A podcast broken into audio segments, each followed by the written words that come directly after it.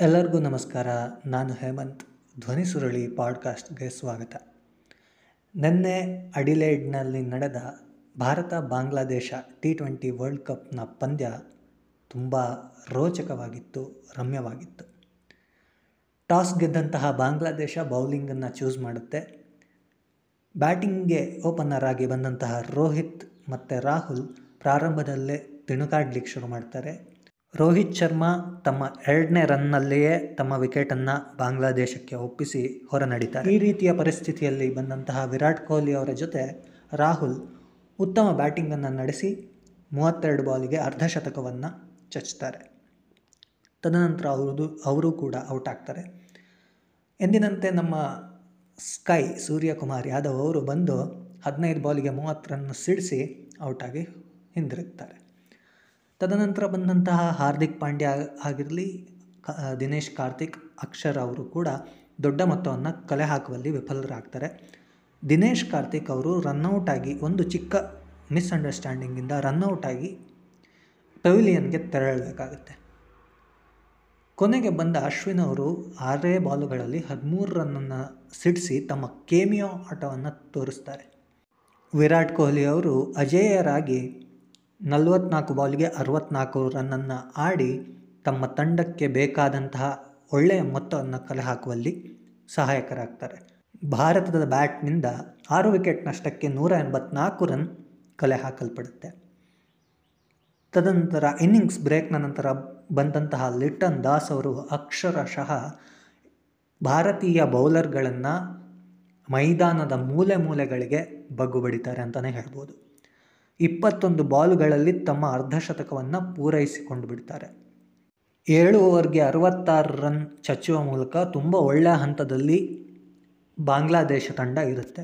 ಆದರೆ ಆಗ ಶುರುವಾಗುವ ಮಳೆ ಆ ಆಟಕ್ಕೆ ಒಂದು ಚಿಕ್ಕ ತಡೆಯನ್ನು ನೀಡುತ್ತೆ.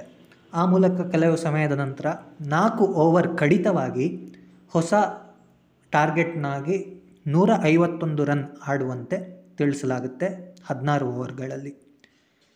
ತದನಂತರ ಬಂದಂತಹ ಲಿಟನ್ ದಾಸ್ ಮತ್ತು ಜೋಡಿ ಈ ಬಾರಿ ತಮ್ಮ ಬ್ಯಾಟಿಂಗ್ನಲ್ಲಿ ವೈಫಲ್ಯ ಪಡಿತಾರೆ.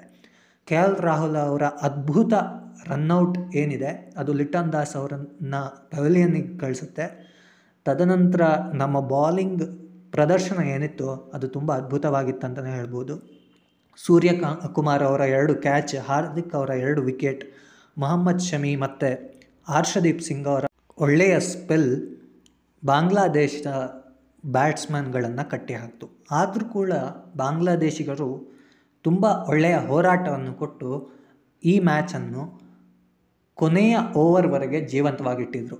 ಆದರೂ ಕೊನೆಯ ಓವರ್ನಲ್ಲಿ ಬಂದಂತಹ ಹರ್ಷ್ದೀಪ್ ಸಿಂಗ್ ಅವರ ರನ್ಗಳನ್ನು ಕಟ್ಟಿಹಾಕಿ, ಅವರ ಅದ್ಭುತ ಯಾರ್ಕರ್ಗಳ ಮೂಲಕ ಬ್ಯಾಟ್ಸ್ಮನ್ಗೆ ದೊಡ್ಡ ರನ್ ಕಲೆ ಹಾಕುವ ಯಾವುದೇ ಅವಕಾಶವನ್ನು ಕೊಡದೆ ಕೊನೆಗೂ ಈ ಪಂದ್ಯದಲ್ಲಿ ಭಾರತ ತನ್ನ ಗೆಲುವನ್ನು ದಾಖಲಿಸ್ತು. ಕೇವಲ ಐದು ರನ್ನಿಂದ ಅಷ್ಟೇ ಗೆದ್ದಿದ್ದು ಅನ್ನೋದನ್ನು ಕೂಡ ನಾವು ನೆನಪಲ್ಲಿಟ್ಕೋಬೇಕು. ಇಲ್ಲಿ ಬಾಂಗ್ಲಾದೇಶಕ್ಕೆ ಹೊಡೆತ ಕೊಟ್ಟಿದ್ದು ಯಾವುದು ಅಂದರೆ ಮಳೆ.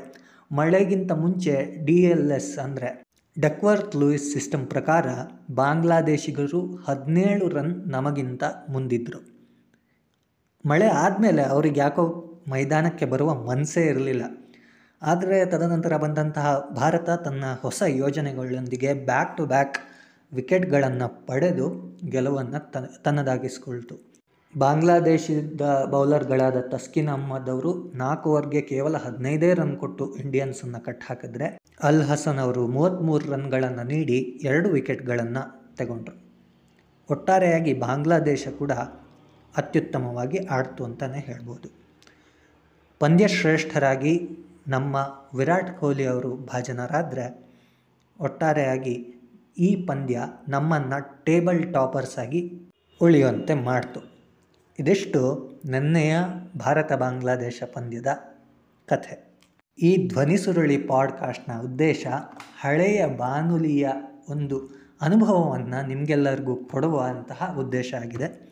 ಜೊತೆಗೆ ನೀವು ಬೇರೆ ಕೆಲಸ ಮಾಡ್ತಾ ಕೂಡ ಇದನ್ನು ಕೇಳಿ ಹೊಸ ಸುದ್ದಿಗಳನ್ನು, ಹೊಸ ವಿಷಯಗಳನ್ನು ನೀವು ತಿಳ್ಕೊಳ್ಬಹುದಾಗಿದೆ.